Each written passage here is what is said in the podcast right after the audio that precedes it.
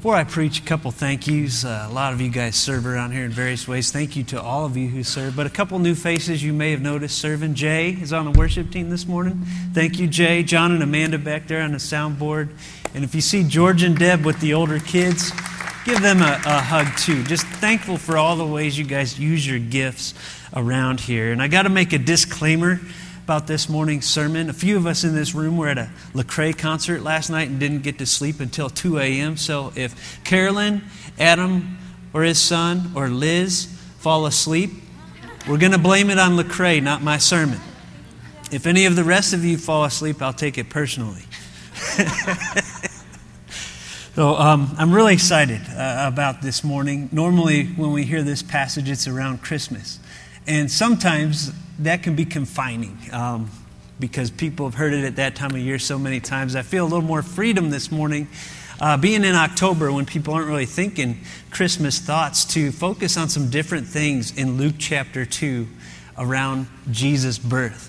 And I pray that it will encourage you this morning. My heart for this message is that if you came in discouraged, disillusioned, uh, feeling unloved or, or useless to God, that you would leave feeling just the opposite. Uh, because that's so much of what I see in Luke's telling of the birth of Jesus Christ. How many of you guys love underdogs? Underdogs, the, the one unlikely to succeed. That's why I'm rooting for the Kansas City Royals, though statistically they have every bit of as much of a chance of winning the World Series as everybody else. Their team hasn't been to the playoffs since 1989. And they're now in the playoffs, and I'm rooting for them because I'm like, man, that's been a long time. I would love to see them win the World Series. The Giants have done it more recently, the Cardinals have. Let's go, Royals. I love the, the underdog. I think all of us love underdogs. That's why so many movies and stories focus on the underdog. You think about Lord of the Rings. Is it really possible that this little hobbit can, can change the fate of Middle Earth. He's an underdog. That's why we root for him. Peter Parker. Just an inconspicuous, awkward teenager with no parents. Could, could he really make a difference against great evil in his city? That's the story of Spider Man. Cinderella, a hated stepsister turned house slave. Could she really become a loved princess? We, we read these stories, we love these stories because in them, I think we see ourselves. We wonder inside, am I really loved? Can I really make a difference in this world? We've got all kinds of things that we wrestle with, all the reasons we think we can't either be loved or, or maybe if we know we're loved by God, maybe we doubt if He can really use me in a powerful way. Some of the things we say, I'm too young right now. I, am just not old enough. Some, some would say I'm too old. I'm too busy. I, th- I, think about moms and dads with young kids. There's no way God could use me in this station of life. I'm just too busy right now, or too busy with a career. I work too many hours. God, God can't use me like that. I'm too ill. I'm battling this disease that, that won't go away. There's no way God can use me in this weak state. Or you think about social things like, I can't speak well. I'm not eloquent. I'm not an extrovert. I'm not smart enough. I don't read enough. I'm not good looking or popular. All these things that come through our mind that, that convince us I can't be used in a mighty way. That's reserved for someone else in God's kingdom. Circumstances. What about these? You ever believe these lies? My family life is too messed up. My family is way too dysfunctional. There is no way God could use me. He only uses those families that got those perfect little, little hallmark, hallmark families going on. There's too much emotional pain from my past. You look at your life and you look at some of the things that have happened to you, and you say, I'm too broken. I am too broken. There's no way God could heal me and use me. Or what about this? There's too much sin in my past. I have a reputation that I could never overcome. And while God's love is good for other people, there's no way I can receive it for myself because I've gone too far. I've heard that from people I know and love. A lot of us feel like underdogs. The story of Jesus' birth gives us encouragement in that regard. Philip Yancey wrote the following about Jesus' birth. He said, Underdog. I wince even as I write the word, especially in connection with Jesus. It's a crude word, probably derived from dogfighting, and applied over time to predictable losers and victims of injustice.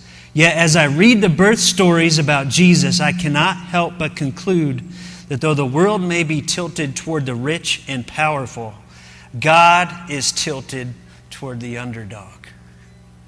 I love that quote. Some of you audio adrenaline fans may recognize it from their song Underdog. They borrowed that from, from Philip Yancey. But I want to look at three things around Jesus' birth in Luke chapter 2 that give hope to the underdog. First, we want to look at an unlikely entry for a king. We want to look at his unlikely ancestry. And we want to look at the unlikely messengers that God chose to give the message to at the beginning. I want to start with the unlikely entry for the King of the universe. Luke chapter 2, verse 1. In those days, Caesar Augustus issued a decree that a census should be taken of the entire Roman world. This was the first census that took place while Quirinius was governor of Syria, and everyone went to their own town to register. So Joseph also went up from the town of Nazareth in Galilee to Judea, to Bethlehem, the town of David, because he belonged to the house and line of David. He went there to register with Mary, who was pledged to be married to him and was expecting a child. While they were there, the time came for the baby to be born, and she gave birth to her firstborn, a son.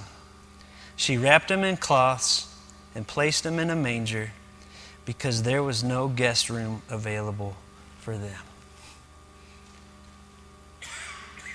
Couple things about this passage jump out at me, and a lot of times when we preach this passage, we go out of our way to paint a picture of just how horrible this stable or manger or, or room was. Okay, Luke doesn't really go into that a lot. Did you notice that? It's just pretty straightforward. She wrapped him in cloths and placed him in a manger because there was no guest room available for them. He doesn't spend a lot of time painting this awful picture, and, and I can't help but wonder if for Luke it's just enough to blow his mind that the God of the universe was born as a human on this planet at all. Maybe that doesn't blow our minds like, like it should, because sometimes I think maybe we imagine, hey, he should have been born in a palace, you know, like a, like a royal prince. But I think in Luke's mind, if we got an accurate picture of how glorious God is, even if Jesus had been born in an earthly palace, the very fact that the God of the universe was born as a human at all on this planet blew his mind. Jesus was worshiped by millions of angels as the king of the universe. For him to be born here at all ought to shake us up. Listen to this quote The God who roared, who could order armies and empires about like pawns on a chessboard, this God emerged in Palestine as a baby who could not speak or eat solid food or control his bladder, who de- depended on a teenager for shelter, food, and love. you talk about an unlikely entry for the King of the universe. Even Bethlehem, the place he was born, Micah 5 2 was a prophecy. But you, Bethlehem, Though you are small among the clans of Judah, it was a small town. It wasn't Jerusalem where the temple was. It was a small town.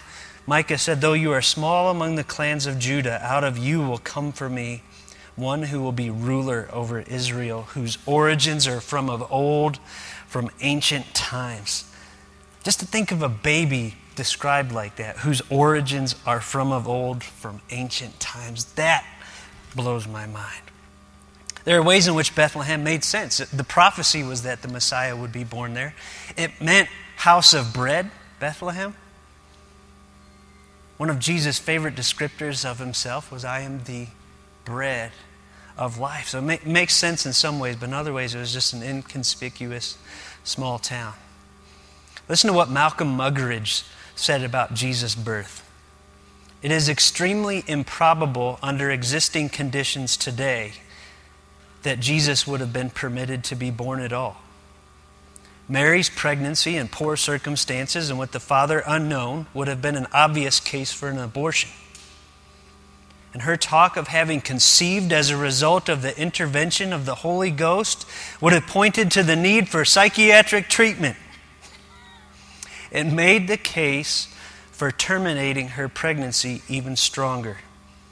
Thus, our generation, needing a Savior more perhaps than any that has ever existed, would be too humane to allow one to be born.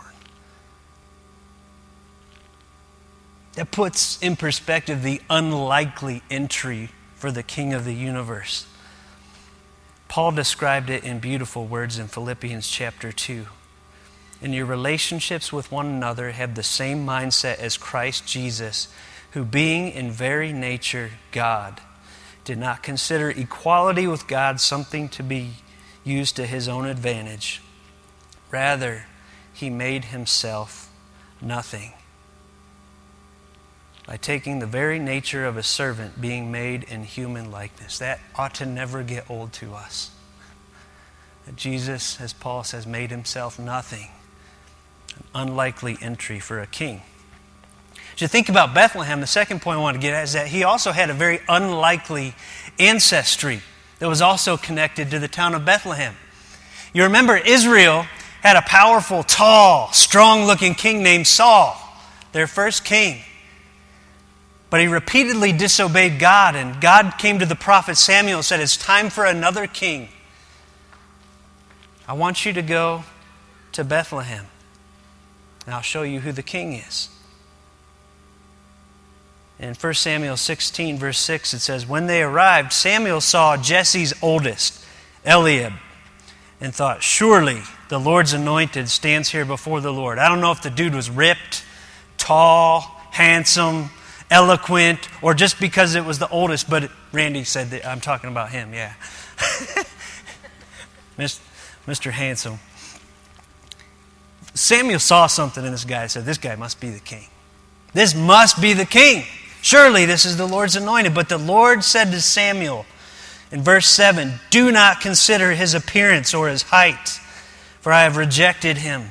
The Lord does not look at the things people look at. People look at the outward appearance.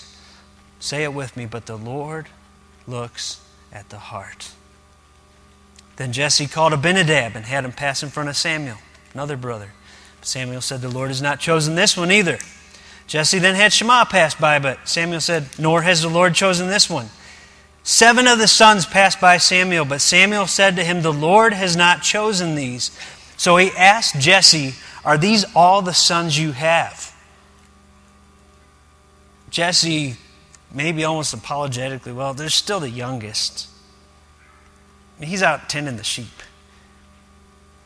He didn't even bring him to the party. Surely he couldn't be the one God wants. Samuel said, Send for him. We will not sit down until he arrives. So he sent for him and had him brought in.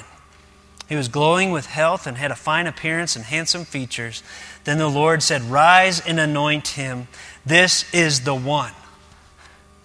The one his father had left out with the sheep was the one God wanted. Why? Because he looks at the heart. And David, as we know, was described as a man after God's own heart. Unlikely choice, even in the eyes of his father, but that's who God set his eyes on to be the king.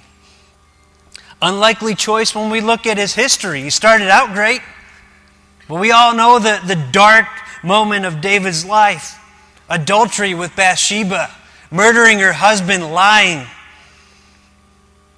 Yet it was after that event in his life, listen to this.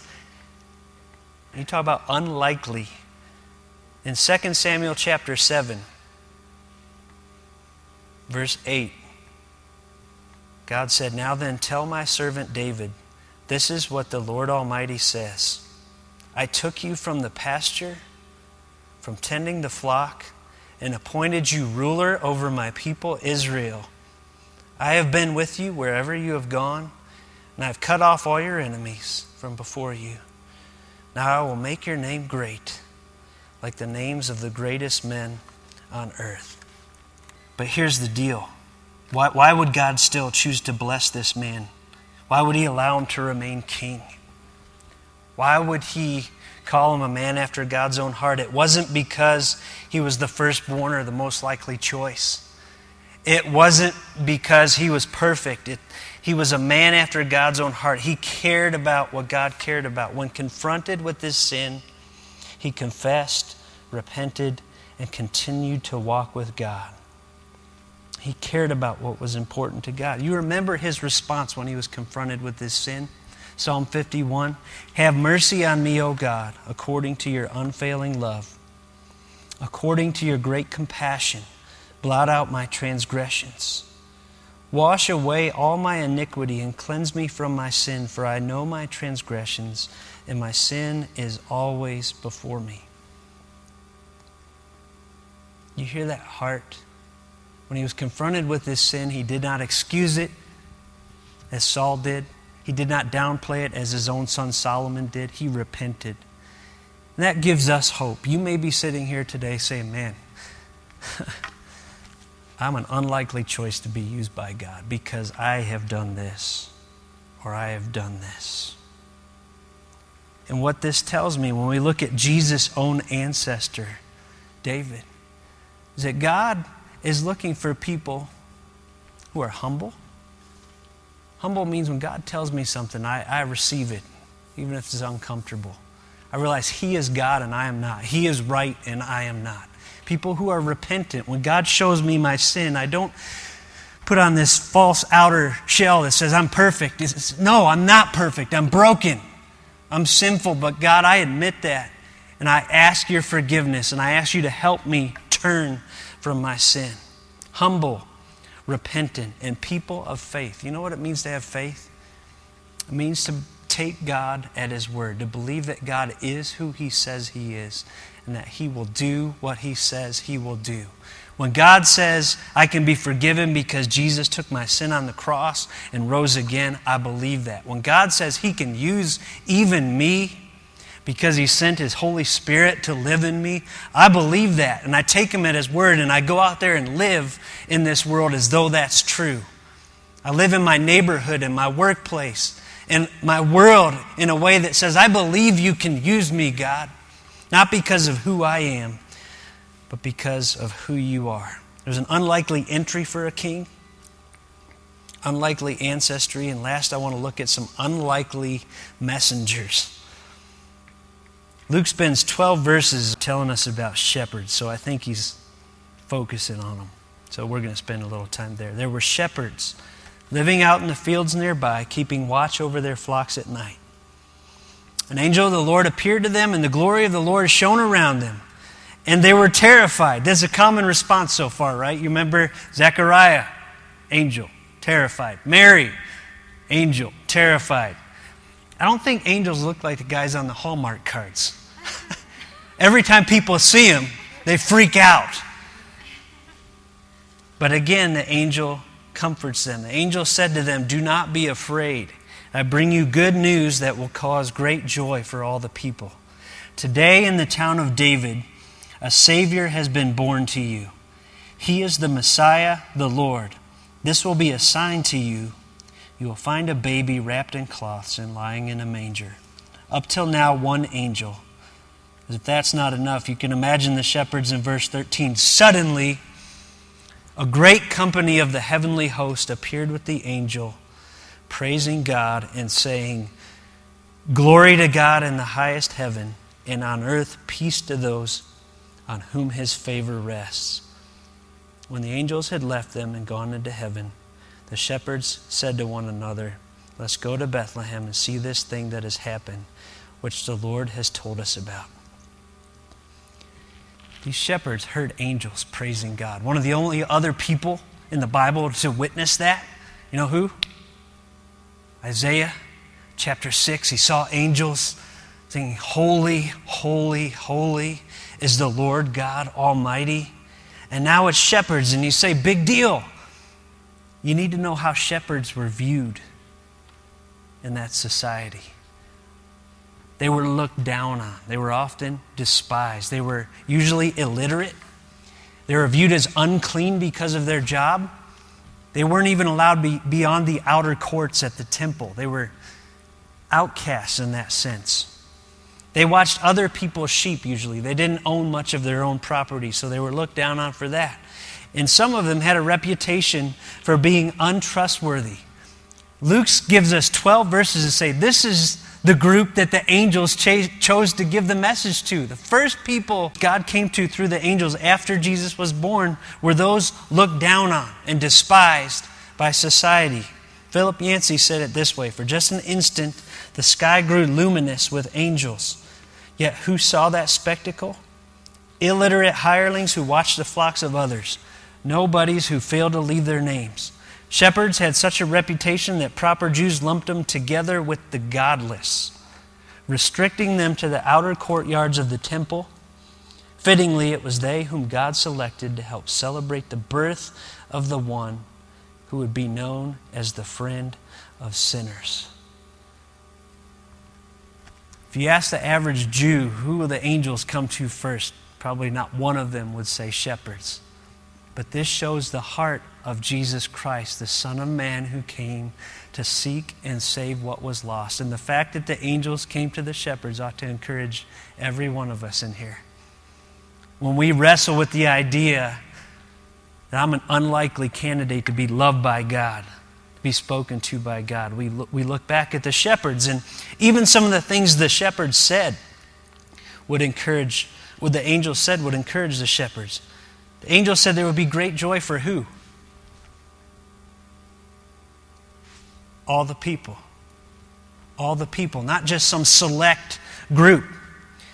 Peace would come to who? Peace to those on whom God's favor rests. Not to the rich, only, not to the deserving, not to the polished, not just to the religious elite. It's for all the people and those upon whom God chooses to show His grace. If you're a shepherd hearing that, you can't believe your ears. For all the people, even me, God could cause His favor to rest on even me. It blew them away, as it should blow us away. And we know the kind of people that God shows His grace to. Luke in chapter 6, verse 20 and 21. Jesus looked at his disciples and he said, Blessed are you who are poor, for yours is the kingdom of God. Blessed are you who hunger now for you will be satisfied. Blessed are you who weep now, for you will laugh. The heart of what Luke is saying and what Jesus is saying is it's those who know they have a need that Jesus came to save. Those who will admit they need a Savior receive His grace. Their response three things. This is so awesome. That they ran to Jesus. Verse 16 says, They hurried off and found Mary and Joseph and the baby who was lying in the manger. Now, of course, if you hear something from an angel, you're probably going to obey him. So I think that's one part of it here. But I just imagine them going just in disbelief, like amazed that, wow, this Savior's for us. Can you imagine the anticipation of seeing this Savior that came even for me? And this is in contrast to what Matthew tells us. You remember the wise men traveled uh, to Jerusalem and they talked to Herod and the religious leaders, and the religious leaders told the wise men he's in Bethlehem. But those religious leaders, there's no word that any of them went to see what was going on. you know, sometimes when we're the religious elite or we're polished or we think we're okay, we don't realize we need a Savior. These shepherds knew they needed a Savior, and so they ran to Jesus. That should be our first response when we hear, hear that there's a Savior that came even for me. Run to Him. Second, they, they told others about Jesus. That's the second natural response for us. After we've run to Jesus and found His grace for me, verse 17, when they had seen Him, they spread the word concerning what had been told them about this child. They spread the word. Not just that there was a baby born, but what had been told them. What had been told them that this is good news for all people. that he came to give peace to those upon whom, whom his favor rests. He wanted to share this gospel, this, this good news. But Mary treasured up all these things and, and pondered them in her heart. Imagine Mother Mary just blown away. What? These shepherds said they saw angels to come see my son. What's going on here? But then there's a third thing. They brought glory to God. Verse 20, these shepherds. The shepherds returned, glorifying and praising God for all the things they had heard and seen, which were just as they had been told. Their response should be ours run to Him, tell others about Him, and praise God because of what He's doing in our lives. They were unlikely messengers in that society. I know a lot of times us today, we, we look at the Great Commission that Jesus has given us to go out and make disciples, and we say that's for that person or that person, but not me. God couldn't use me as a, that messenger. Catholic priest, a minister, and a rabbi went out in the woods, and they all had the goal to see hey, which one of us could convert a bear to faith first? They're, they're all working on their approach because that's what we think about a lot when we go out witnessing, right? What, what's the right approach? So, so the priest goes out and he's telling the story about what happened. And he says, When I found the bear, I sprinkled holy water on him and I read to him from the catechism. And within, within one week, he was having his first communion. The minister says, I, I preached my heart out. I opened the Bible and preached one of the best messages I've ever preached. That bear knelt down and prayed the sinner's prayer, and within a week he was baptized. Then they looked at the rabbi who was laying in a full body cast in a gurney, and he says, Maybe I shouldn't have started with circumcision. they all had a different approach to converting that bear, right? And sometimes when it comes to being a, a messenger for Jesus, one of the things we think about is what, what approach do I take? And, and we don't do it because we're not sure we got the right approach. But I think maybe even a deeper issue than what approach do I take is do I really believe, first of all, that God has forgiven me and that I'm free in His grace? And secondly, do I really believe that God can use me to lead someone to Jesus? That can He use me as a messenger? For a lot of us, that's the bigger deal. We don't believe that. We don't really believe that God has forgiven all my sins. We don't really believe that He could use me. And so, why would I go out and be used by Him? So, I want to wrestle with those two questions. Do you believe that God could love even you? J.B. Phillips talked about, he, created this fictional story around the, the birth of Jesus about two angels looking in just listen to the, the conversation. There's a senior angel and a, a lower ranked angel. The, the lower ranked angel says to the senior ranked angel, Do you mean that our great and glorious prince went down in person to this fifth rate little ball? He was looking at the earth. Do you really believe that our great and glorious prince went there? Why should he do a thing like that? The little angel's face wrinkled in disgust. Do you mean to tell me that he stooped so low as to become one of those creeping, crawling creatures on that floating ball? The senior angel said, I do.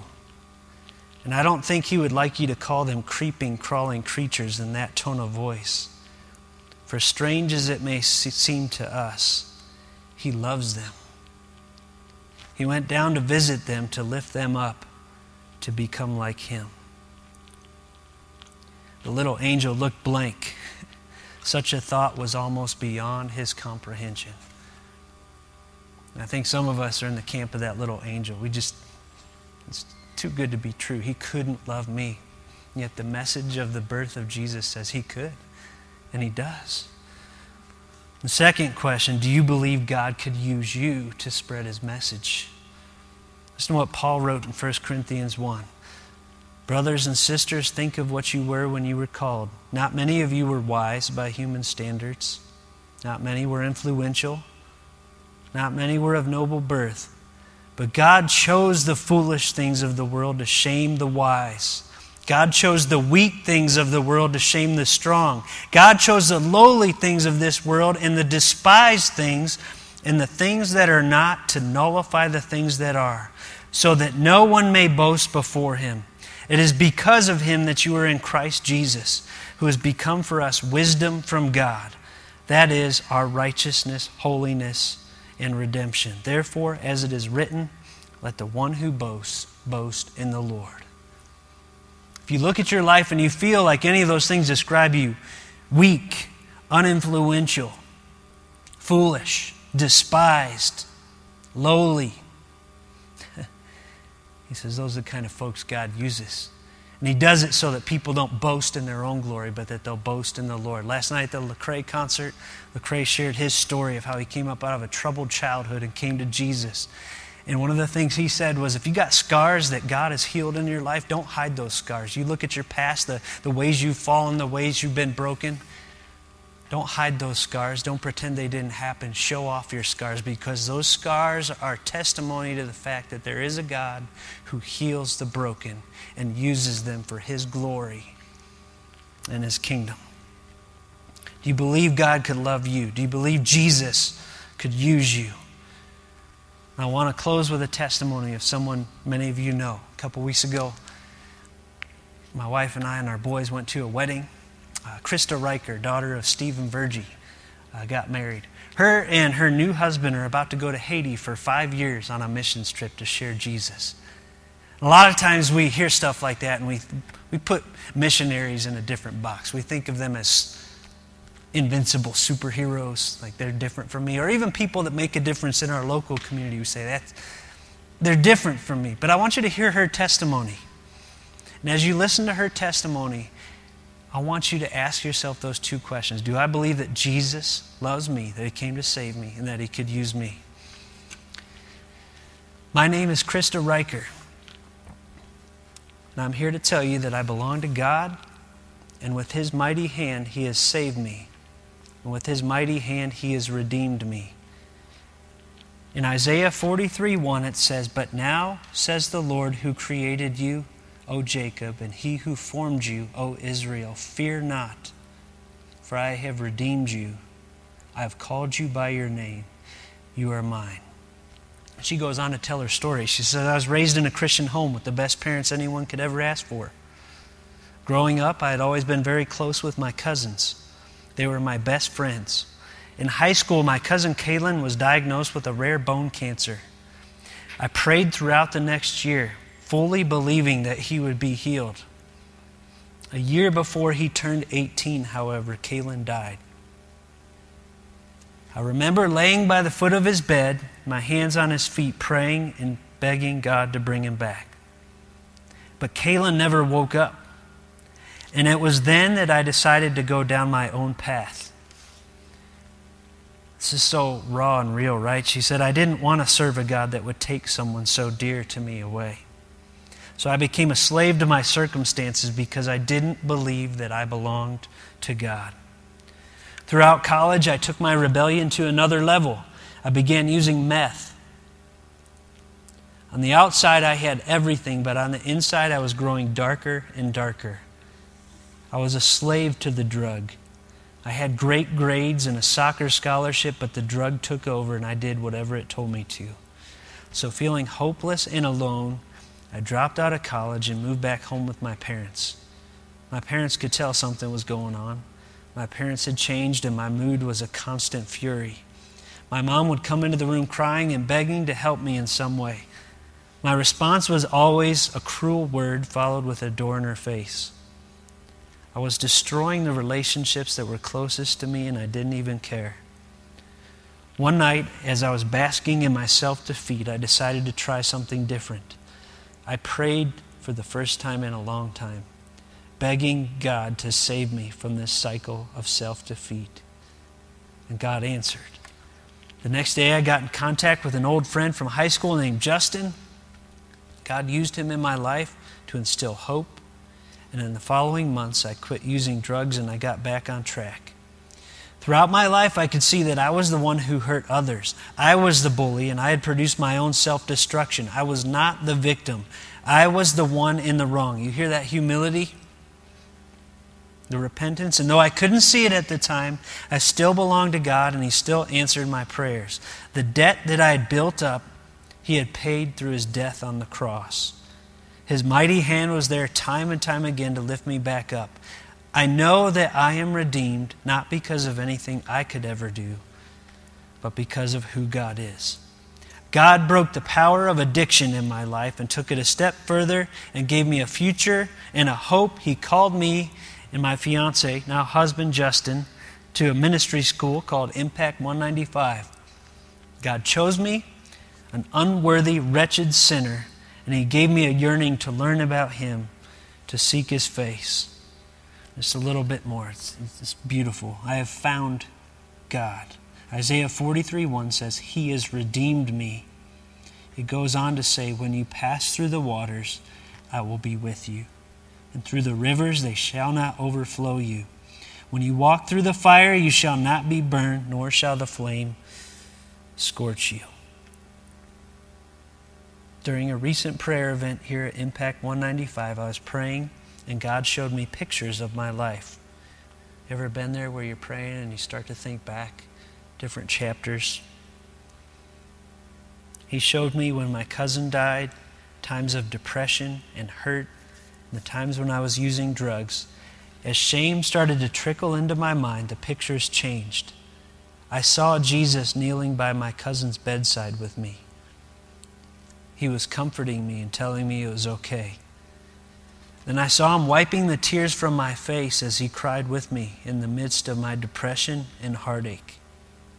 I also saw him, arms outstretched, ready to catch me as he pleaded with me to put the drugs down and come to him. He showed me all the times that I should have died and how his angels were there protecting me. And he said to me, Don't you see, Krista, I've been with you all along. I have paid for all of this. You are forgiven. You're redeemed, and you are mine. And her closing, because she shared this at Impact 195, is what I'm going to close with today, because it's just perfect. She said, Maybe there are some of you out there who don't believe you can be redeemed. Maybe you think that the shackles that bind you are too tight to be broken. But I'm here to tell you that there is no sin or darkness too deep that the blood of Jesus cannot redeem.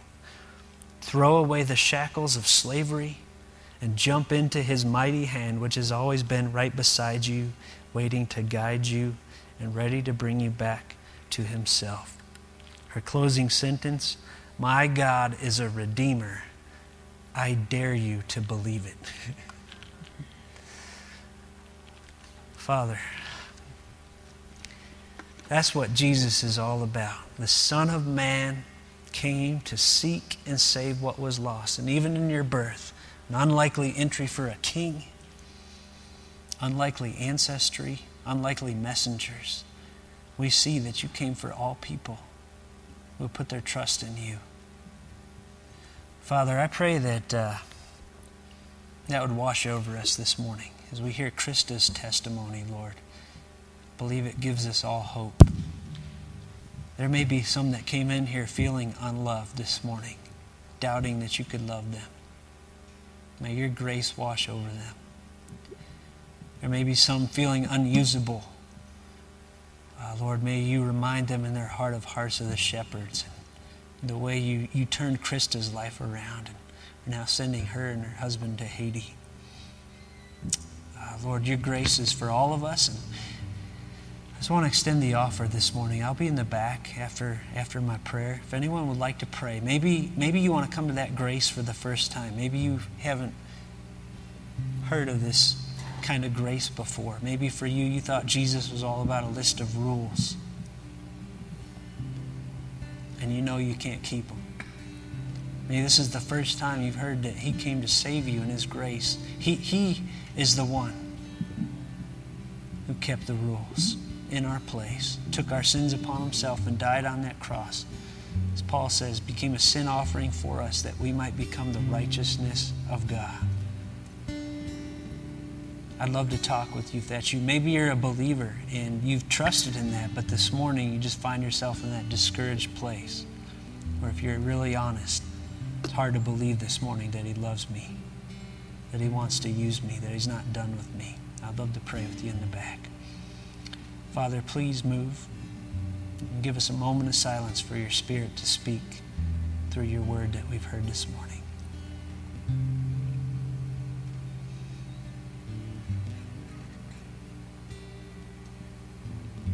Speak to each one in this room what they need from you.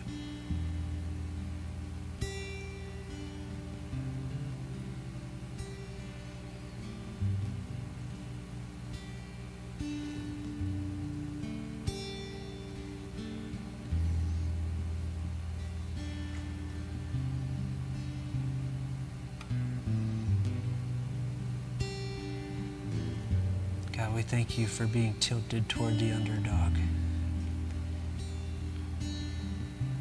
We all need that hope. Lord, I pray that uh, even as we prepare to take our offering this morning, that as a church we would use that faithfully to preach that message of grace in our community and beyond. Lord, we pray your blessings upon Justin and Krista as they prepare to travel to Haiti. I know the reason they're going is because they're blown away by your grace, and I pray that that would sweep over us as well in our community where you've put us. May we leave here blown away with the idea that you love us and that you want to use us, and that just like those shepherds, go tell it. Those neighbors, those co-workers, bring glory to you. Pray for the women at the Gospel Rescue Mission who will hear it this week from a missional community. Go before that group. Speak through them of your grace and mercy and healing. Use us all to that end. In Jesus' name, amen.